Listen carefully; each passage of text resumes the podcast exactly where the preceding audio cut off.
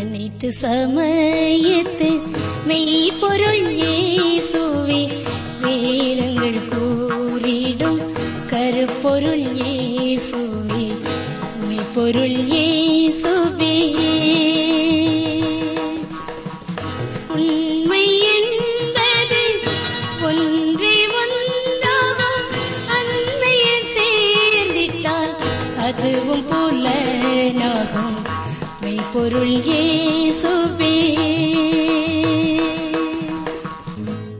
ஆராய்ச்சி நேயர்களே இயேசு கிறிஸ்துவின் நாமத்தில் உங்களை வாழ்த்தி வரவேற்கிறோம்.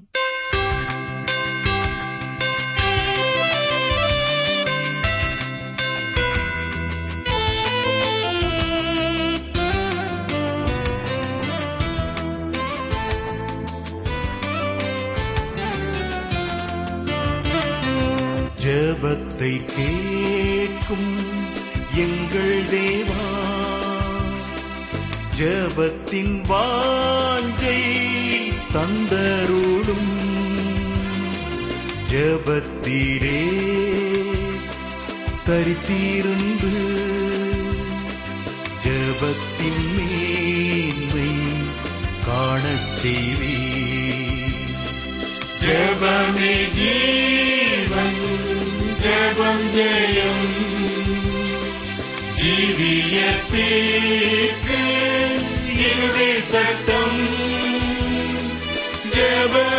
जीवन् जीव जयम् जीवयते इमे सप्तम्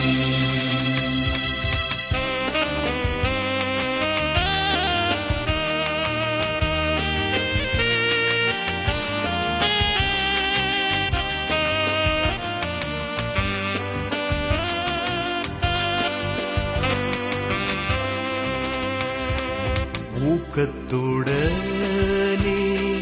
ஓர் முகமா வாக்கு தத்தத்தை பற்றி கொண்டு நோக்கத்தை எல்லாம் நேர்மையாக்கி கேட்கும்படிக்கு கிருபை செய்வி ஜபமே ஜீ पञ्जयम् जीवीयते यमे चगमि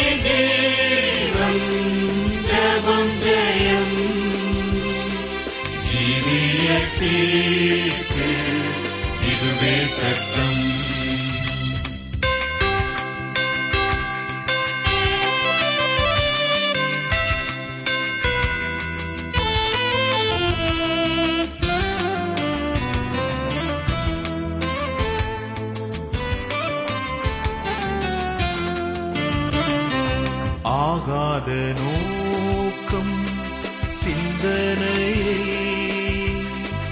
அகற்றும் எங்கள் நெஞ்சை விட்டு வாகானதாக்கும் மனமெல்லாம் வல்லமையோடு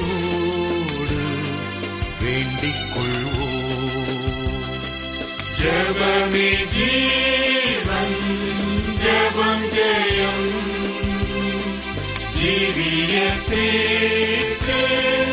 இதுவே சட்டம் ஜபமே ஜீவன் ஜபம் ஜெயம் ஜீவியத்திற்கு இதுவே சட்டம்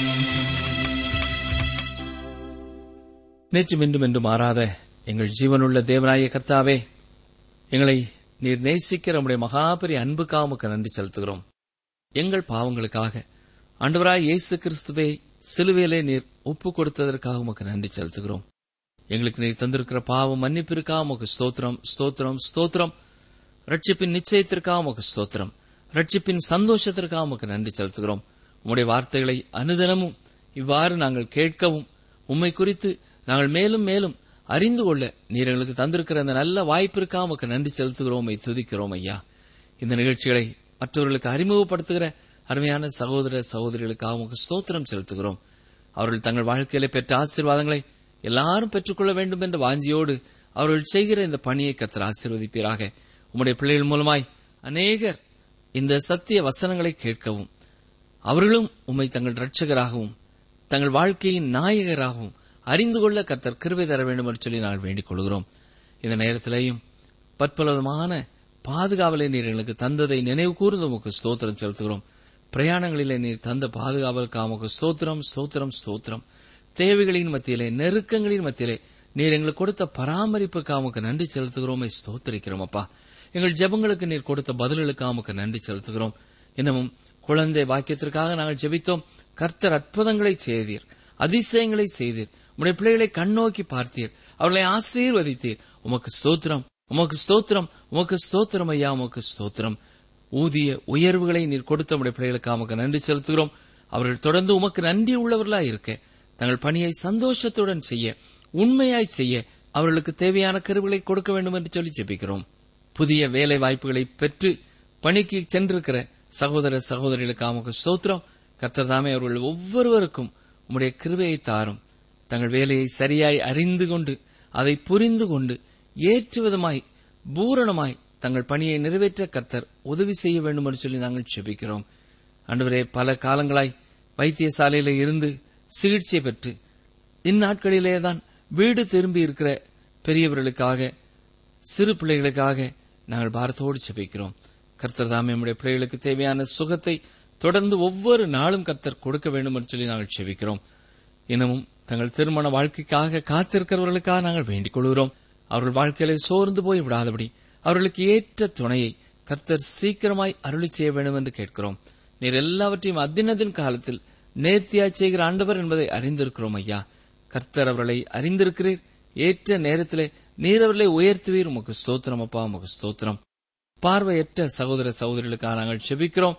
அவர்களுக்கு தேவையான கல்வி வாய்ப்புகளை தாரும். நல்ல முறையிலே பாடங்களை படித்து வாழ்க்கையில முன்னேற உதவி செய்வர்களும் வேலை வாய்ப்புக்காக காத்திருக்கிற பிள்ளைகளுக்கு நல்ல வேலை வாய்ப்பை தாரும். இன்னமும் காது கேளாத சகோதர சகோதரிகளுக்காக அருமையான சிறு பிள்ளைகளுக்காக நாங்கள் வேண்டிக் கொள்கிறோம். அவர்களுக்கும் தேவையான கல்வி அறிவை தாரும். வேலை வாய்ப்புகளை தாரும். குடும்ப ஆசீர்வாதங்களை தாரும்.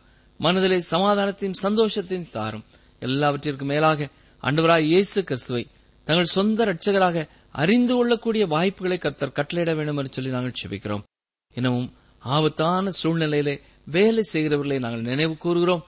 உயரமான இடத்திலே அல்லது ஆழமான இடத்திலே அல்லது மிக வெப்பமான இடங்களிலே அண்டவரே மாசுபடிந்த காற்று நிறைந்த இடத்திலே பணி செய்கிறவர்கள் ஒவ்வொருவரையும் நீரை கண்ணோக்கி பாரும். அவருடைய சுற்றுப்புற சூழல் சரீரத்தை பாதிக்காதபடி கர்த்தர் தாமே அற்புதமாய் ஆச்சரியமாய் காத்துக்கொள்ள ஒப்புக் கொடுக்கிறோம் எல்லா விதமான ஆபத்துகளுக்கும் விபத்துகளுக்கும் நாச மோசங்களுக்கும் நீர் விலைக்கு காத்துக்கொள்ள வேண்டும் என்று சொல்லி நாங்கள் செபிக்கிறோம் தங்கள் பலவிதமான கடினமான பணிகள் மத்தியிலே நேரமில்லாத சூழ்நிலைகளிலேயும் கர்த்தருடைய வார்த்தையை கேட்க வேண்டும் என்ற வாஜியோடு ஒவ்வொரு நாளும் கேட்கிற பிள்ளைகளை கர்த்தர் அறிந்திருக்கிறீர். அவர்களை ஆசீர்வதித்தருளும்.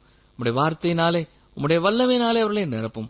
உம்முடைய சித்தத்தை பூரணமாய் நீர் நிறைவேற்றி உம்முடைய கரங்களிலே அவர்களை தருகிறோம்.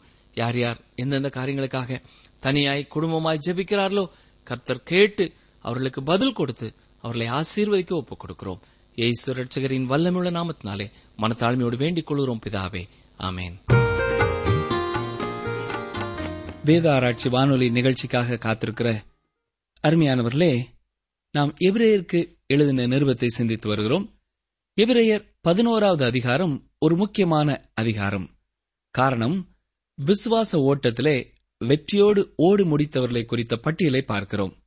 அவர்கள் ஒவ்வொருவருடைய வாழ்க்கை குறித்தும் கூறும்பொழுது எந்தெந்த காரியங்களிலே விசுவாச வாழ்க்கையிலே அவர்கள் சிறப்பாக காணப்பட்டார்கள் என்பதை ஆக்கியோன் எடுத்துச் சொல்கிறார். இதன் தொடர்ச்சியாகத்தான் இபிரேயர் பன்னிரெண்டாம் அதிகாரம் முதலாவது வசனத்திலே ஆகையால் மேகம் போன்ற இத்தனை திரளான சாட்சிகள் நம்மை சூழ்ந்து கொண்டிருக்க பாரமான யாவற்றையும் நம்மை சுற்றி நெருங்கி நிற்கிற பாவத்தையும் தள்ளிவிட்டு விசுவாசத்தை துவக்குகிறவரும் முடிக்கிறவருமாயிருக்கிற இயேசுவை நோக்கி நமக்கு நியமித்திருக்கிற ஓட்டத்திலே பொறுமையோடே ஓடக்கடவும் என்று சொல்கிறார்.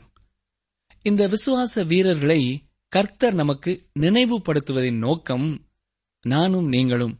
அவர்களைப் போல விசுவாச வாழ்க்கையிலே உறுதியானவர்களாக வாழவும் கர்த்தருக்காக சிறந்த விசுவாச செயல்களை செய்கிறவர்களாக செயல்படவும் தான் என்பதை மறந்து போகக்கூடாது. இவரையர் ஒன்று முதல் பத்து அதிகாரங்களிலே பொதுவான சமய கோட்பாடுகளை குறித்த தத்துவங்களை பார்க்கிறோம். இபிரேய நிருபத்தின் இரண்டாவது பகுதியான பதினொன்று முதல் பதிமூன்றாவது அதிகாரம் வரை உள்ள பகுதியிலே நடைமுறை வாழ்க்கைக்கான காரியங்கள் கூறப்பட்டிருக்கிறது.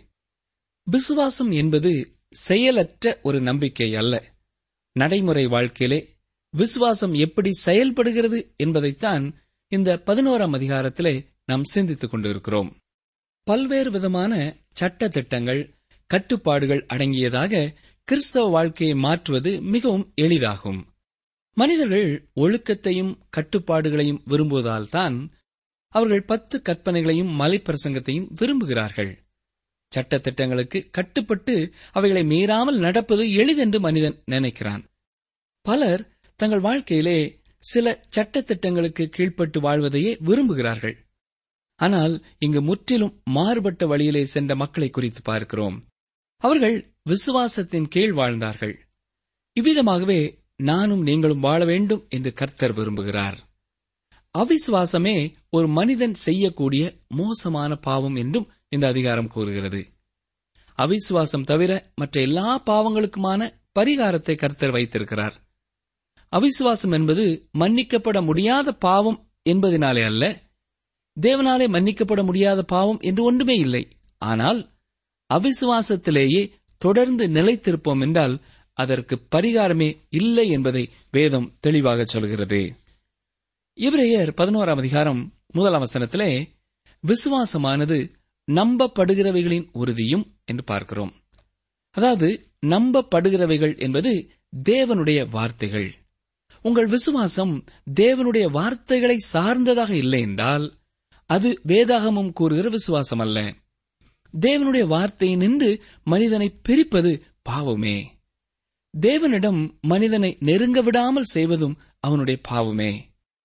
உங்கள் பாவங்களை நீங்கள் விட்டுவிட ஆயத்தமாக இருக்கும் பொழுது பரிசுத்த ஆவியானவர் வேத வசனங்களை உங்கள் வாழ்க்கையிலே உண்மை உள்ளதாக்குவார்.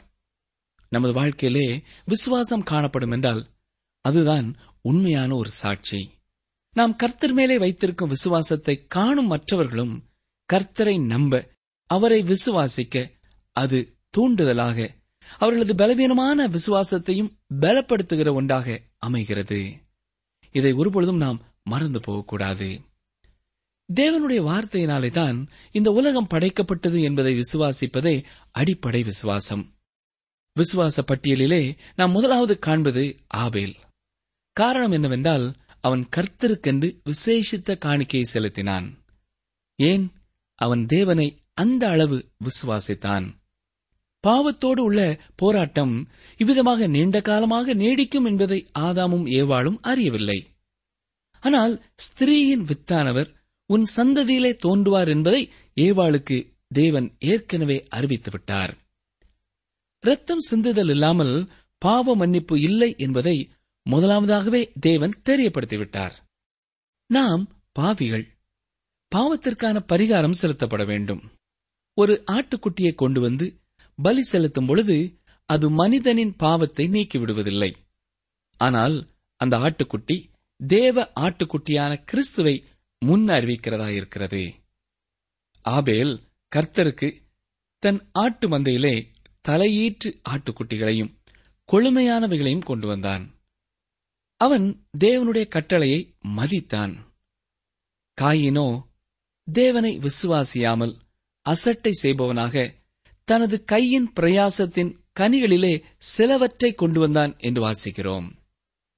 ஆபேலின் விசுவாச காணிக்கை ஏற்றுக்கொள்ளப்பட்டது. அருமையானவர்களே எபிரேயர் பதினோராம் அதிகாரம் ஐந்தாம் வசனத்திலே விசுவாசத்தினாலே ஏனோக்கு மரணத்தை காணாதபடி எடுத்துக் கொள்ளப்பட்டான் என்றும் தேவனுக்கு பிரியமானவன் என்று அவன் எடுத்துக் கொள்ளப்படும் முன்னதாகவே சாட்சி பெற்றான் என்றும் வாசிக்கிறோம். இவ்வுலகத்திலே எல்லா காரியங்களுக்கும் மேலானவர் கர்த்தர் என்பதை விசுவாசிக்கும் பொழுதுதான் அவருக்கு முதலிடம் கொடுத்து அவரோடே சஞ்சரிக்கிறவர்களாக அனுதினமும் வேத வசனங்களை வாசித்து தியானித்து ஜெபிக்கிறவர்களாக நாம் காணப்படுவோம். அவரே முக்கியமானவர் என்ற விசுவாசம் இருக்கும் பொழுதுதான் அவருக்கு பிரியமான ஒரு வாழ்க்கை வாழ வேண்டும் என்ற வாஞ்சை நமக்குள்ளே இருக்கும். அந்த வாஞ்சையின் அடிப்படையிலே நமது ஒவ்வொரு செயல்களும் விளங்கும். ஏனோக்கு தேவனோடு சஞ்சரித்துக் கொண்டிருக்கும் பொழுதுதான் அவன் காணப்படாமல் போனான். தேவனே அவனை எடுத்துக் கொண்டார். பிரியமான சகோதரனை சகோதரியே நமது வாழ்க்கை விசுவாசம் நிறைந்ததா இருக்கிறதா என்பதை சற்றே சிந்தித்து பார்ப்போம். உலக பிரகாரமான காரியங்களுக்காக மட்டும் தேவன் மேலே விசுவாசம் வைக்கிறோமா? அல்லது நித்தியமான காரியங்களுக்கும் அவரையே நம்பி அவரையே சார்ந்து வாழ்கிறோமா என்பதை சிந்தித்து பார்ப்போம். இப்பொழுது எபிரேயர் பதினோராம் அதிகாரம் ஆறாம் வசனத்தை பாருங்கள். விசுவாசம் இல்லாமல் தேவனுக்கு பிரியமாயிருப்பது கூடாத காரியம்.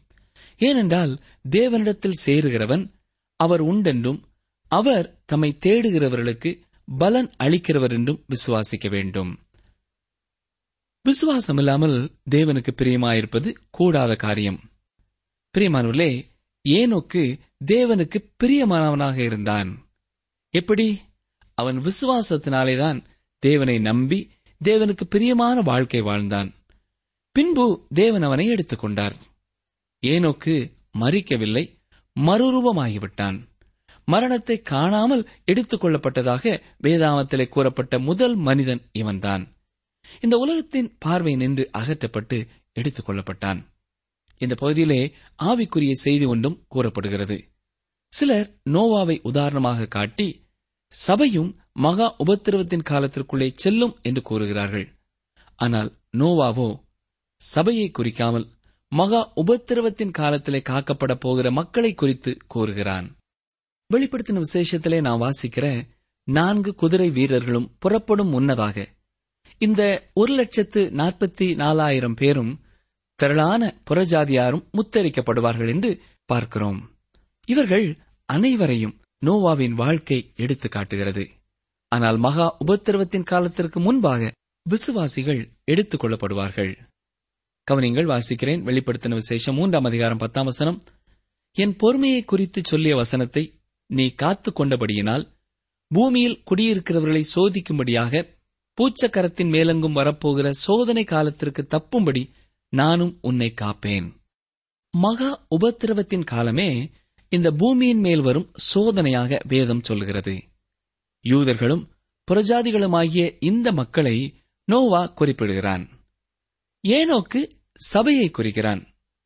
ஏனோக்கு ஜலப்பிரளயத்தின் வழியாகச் செல்லவில்லை ஏனோக்கு எடுத்துக் கொள்ளப்பட்டான். ஏனோக்கு பேழையிலே வைத்து காப்பாற்றப்படவில்லை தேவன் ஏனோக்கை பேழைக்குள்ளே வைத்திருக்கலாம். ஆனால் அவர் அப்படி செய்யவில்லை. ஜலப்பிரளயம் ஏற்பட்ட போது தேவன் எவ்விதத்திலாயிலும் ஏனோக்கை காப்பாற்றியிருக்கலாம். ஆனால் தேவன் அவ்விதமாக செய்யாமல் ஏனோக்கை எடுத்துக் கொண்டார் ஏனோக்கு காணப்படாமற் போனான். இவ்விதமாகவே தேவன் சபையையும் எடுத்துக் கொள்ளப் போகிறார். விசுவாசிகள் காணப்படாமற் போவார்கள். எனவே ஏனோக்கு சபையை குறிக்கிறவனாக இருக்கிறான். ஏனோக்கு தேவனுக்கு பிரியமானவனாக இருந்தான். தேவனை விசுவாசிக்காமல் அவருக்கு பிரியமாயிருப்பது கூடாத காரியம். ரட்சிப்பு இலவசமாக கொடுக்கப்பட்டது. ஆனால் கிறிஸ்தவ வாழ்க்கை வாழ்கின்ற ஒவ்வொருவருக்கும் அதற்கான பலன் காத்திருக்கிறது. விசுவாசத்தினாலே ரட்சிப்பு கிடைக்கிறது. விசுவாசம் உள்ள கிறிஸ்தவ வாழ்க்கை வாழ வேண்டும். விசுவாசத்தினாலே ஏனோக்கு தேவனுக்கு பிரியமானவனாக இருந்தான் என்று பார்க்கிறோம். தொடர்ந்து இவரையர் பதினோராம் அதிகாரம் ஏழாம் வசனத்தை பாருங்கள். இங்கே நோவாவின் விசுவாசத்தை குறித்து வாசிக்கிறோம். விசுவாசத்தினாலே நோவா தற்காலத்திலே காணாதவைகளை குறித்து தேவ எச்சரிப்பு பெற்று பயபக்தி உள்ளவனாகி தன் குடும்பத்தை ரட்சிப்பதற்கு பேழையை உண்டு பண்ணினான். அதனாலே அவன் உலகம் ஆக்கினைக்குள்ளானதென்று தீர்த்து விசுவாசத்தினால் உண்டாகும் நீதிக்கு சுதந்திரவாளியானான். ஆபேல் விசுவாசத்திற்கான வழியை காட்டினான். ஏனோக்கு விசுவாச பாதையிலே நடந்தான். இப்பொழுது நாம் பார்க்கிறது போல நோவா விசுவாசத்தின் சாட்சியாக காணப்படுகின்றான். விசுவாசத்தினாலே நோவா தன் குடும்பத்தை ரட்சித்துக் கொண்டான் என்று பார்க்கிறோம். நோவா நூற்று இருபது வருடங்களாக பிரசங்கம் செய்தும் ஒரு மனிதனை கூட மனமாற்றம் அடைய செய்யவில்லை என்று சிலர் கூறுவார்கள். உண்மையில் அது சரியானதல்ல. பாபேலிலே வாழ்ந்த ஒரு பாபிலோனியனை கூட நோவா ஆதாயப்படுத்திக் கொள்ளவில்லை என்பது உண்மையாயினும் நோவா தன் குடும்பத்தை ஆதாயப்படுத்திக் கொண்டான். தன் குடும்பத்தில் உள்ள ஒவ்வொரு நபரையும் தேவனுக்கு நேராக வழிநடத்தியிருந்தான் எனவேதான் தேவன் தனது திட்டத்தை நோவாவுக்கு கூறிய பொழுது அதை நோவா தனது குடும்பத்துக்கு கூறியதை அவனுடைய குடும்பம் விசுவாசித்தது. எனக்கு அருமையான சகோதரனே சகோதரியே நீங்கள் தேவனுடைய பிள்ளையாக ஒரு விசுவாசியாக வாழும் பொழுது உங்கள் குடும்பத்தின் பிள்ளைகளும் அதே விசுவாசத்திற்குள்ளே நடந்து வர வேண்டும் என்பதை மறந்து போகக்கூடாது. கர்த்தர் நம்மிடத்திலே ஒன்றை கூறுகிறார் என்பதை நாம் நமது குடும்பத்தின் பிள்ளைகளுக்கு சொல்லும் பொழுது அவர்களும் அதையே விசுவாசித்து அந்த வழியிலே நடக்க ஆயத்தமுள்ளவர்களாக காணப்பட வேண்டும். இந்த அநேக குடும்பங்களிலே பெற்றோர் கர்த்தரை அறிந்தவர்களாக இருக்கிறார்கள். குடும்பத்தின் பிள்ளைகளிலே அநேகர் கர்த்தருக்குள்ளே வராதபடினாலே அந்த குடும்பத்திலே எவ்வளவு சமாதான குறைவு எத்தனை வேதனைகள் இல்லையா? நமது குடும்பமும் அப்படிப்பட்ட குடும்பமாய் இருக்கும் என்றால் நாம் ஆண்டவரை நோக்கி கெஞ்சி பிரார்த்தித்து நமது பிள்ளைகளையும் கர்த்தருக்குள்ளே வழிநடத்த வேண்டியது நமது கடமை. அவர்கள் வயதிலே வளர்ந்தவர்களான பிறகு அல்ல பத்து வயதிற்குள்ளாகவே அவர்களை திட்டமும் தெளிவுமாக கர்த்தருக்குள்ளே வழிநடத்த வேண்டியது பெற்றோருடைய கடமை. ஆதியாமம் ஆறாம் அதிகாரம் ஐந்தாம் வசனம் என்ன சொல்கிறது மனுஷனுடைய அக்கிரமம் பூமியிலே பெருகினது என்றும் அவன் இருதயத்து நினைவுகளின் தோற்றமெல்லாம் நித்தமும் பொல்லாததே என்றும் கர்த்தர் கண்டு என்று வாசிக்கிறோம். மனு குலத்தை குறித்த மிகவும் வருத்தமான வியாக்கியானம் இங்கே கொடுக்கப்பட்டுள்ளது. மனிதன் ஏதேன் தோட்டத்தை விட்டு வெளியே வந்த பின்பு தேவனை விட்டு வெகு தூரமாய் விலகிவிட்டான். என்ற போதிலும் தேவனுக்கு பயந்த ஒரு மனிதன் காணப்படுகிறான். நோவாவின் வம்ச வரலாறு என்று நாம் வாசிப்பதிலே நோவா தன் காலத்தில் இருந்தவர்களுக்குள்ளே நீதிமானும் உத்தமனுமாயிருந்தான். நோவா தேவனோடே சஞ்சரித்துக் கொண்டிருந்தான் என்றும் ஆவியாமம் ஆறாம் அதிகாரம் ஒன்பதாம் வசனத்திலே பார்க்கிறோம். எனக்கு பிரியமான சகோதரனே சகோதரியே நோவா மிகவும் அருமையான ஒரு மனிதனாகவும் ஏழைகளுக்கு உதவி செய்கின்ற மனிதனாகவும் இருந்தான் என்பது மட்டுமல்ல நோவா தேவனோடு கூட நடக்கின்ற ஒரு மனிதனாக காணப்பட்டான். விசுவாசத்தினாலே நோவா தற்காலத்திலே காணாதவைகளை குறித்து தேவ எச்சரிப்பை பெற்று பயபக்தி உள்ளவனாகி தன் குடும்பத்தை ரட்சிப்பதற்கு பேழையை உண்டு பண்ணினான் என்று இவரே ஆக்கியோன் கூறுகிறார். இந்த பூமியை ஜல பிரளயத்தினாலே அழிக்கப் போகிறேன் என்று தேவன் நோவாவிடம் கூறிய பொழுது நோவா தேவன் கூறியதை பரிபூர்ணமாக நம்பினான். தேவன் ஜலப்பிரளயம் ஏற்படும் என்று கூறினபடினால் அரராத் மலையின் அருகிலே ஐபிராத் நதியோரத்திலே நோவா பேழையை செய்ய ஆரம்பித்திருக்கலாம். பேழையை எப்படி செய்ய வேண்டும் என்பதையெல்லாம் தேவன் நோவாவிடம் கூறுகின்றார்.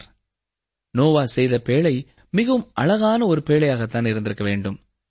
பேழையின் நீளம் முன்னூறு முழமும் அகலம் ஐம்பது முழமும் உயரம் முப்பது முழமுமாக இருந்தது. அந்த பேழையிலே ஒரே ஒரு ஜன்னல் மாத்திரம் அமைக்கப்பட்டிருந்தது.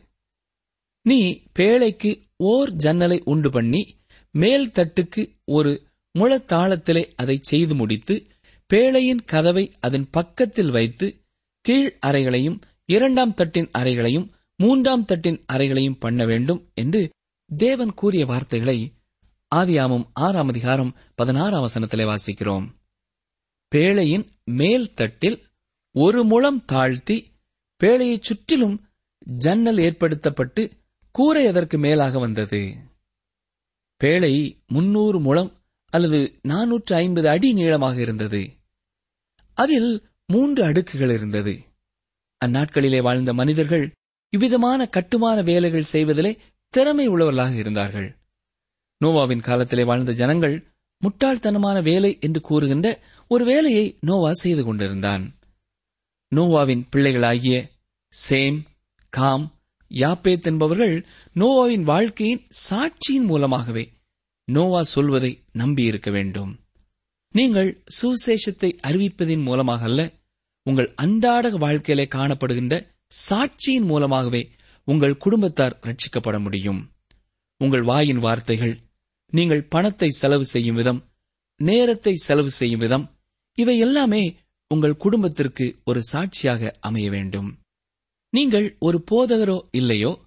ஆனால் நீங்கள் தேவனுடைய பிள்ளை என்றால் உங்கள் குடும்பத்தாரே உங்கள் சபையார். அருமையானவர்களே கர்த்தர் உங்களிடம் ஒரு சிறு சபையை கொடுத்திருக்கிறார். நோவா தன் குடும்பத்தை ஆதாயப்படுத்திக் கொண்டான். நோவாவின் குடும்பத்தாரை தவிர மற்றவர்கள் நோவா கூறியதை நம்பவில்லை. ஆனால் அவன் குடும்பத்தார் நோவாவின் வாழ்க்கை சாட்சியின் நிமித்தமாக அவனை நம்பினார்கள் என்று சொல்லலாம். நோவா தன் குடும்பத்தை ரட்சிப்பதற்கு பேழையை உண்டு பண்ணினான். என்னை கேட்டுக்கொண்டிருக்கிற எனக்கு அருமையான சகோதரனே அருமையான சகோதரியே அருமையான ஐயா அம்மா நம்முடைய வாழ்க்கையின் சாட்சி. நம்முடைய பிள்ளைகளை கருத்திற்குள்ளே வழிநடத்துமா நமது வாழ்க்கையின் முன்மாதிரியான ஜீவியம் நமது பிள்ளைகள் விசுவாச வாழ்க்கையிலே தங்களை அர்ப்பணிக்க அவர்களை ஊக்குவிக்கிறதா இருக்குமா? சற்றே எண்ணி பார்ப்போம். நீங்கள் உங்கள் குடும்பத்தை கிறிஸ்துவின் பேழைக்குள்ளே கொண்டு வந்திருக்கிறீர்களா? அதற்கு முதலாவது தேவனுக்கு பயப்படுகிற நீங்கள்தான் முயற்சி எடுக்க வேண்டும். நீங்கள் பரிசுத்தமான பயபக்தியோடு கூடிய ஒரு வாழ்க்கை வாழ வேண்டும்.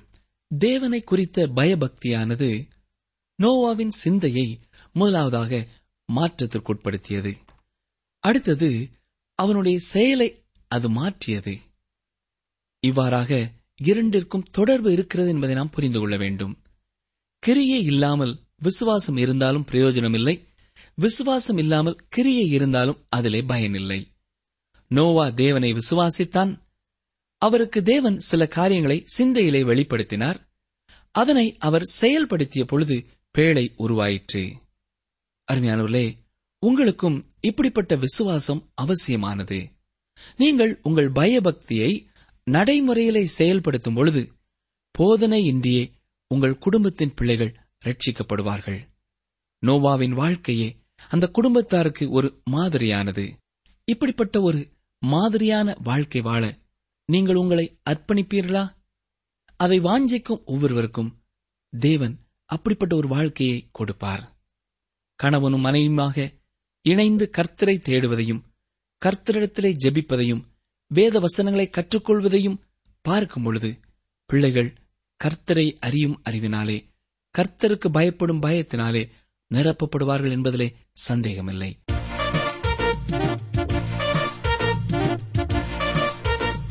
நீங்கள் தொடர்பு கொள்ள வேண்டிய எமது முகவரி வேத ஆராய்ச்சி டி ஆர் தபால் பெட்டி எண் நூற்று முப்பத்தி நான்கு திருநெல்வேலி இரண்டு தமிழ்நாடு.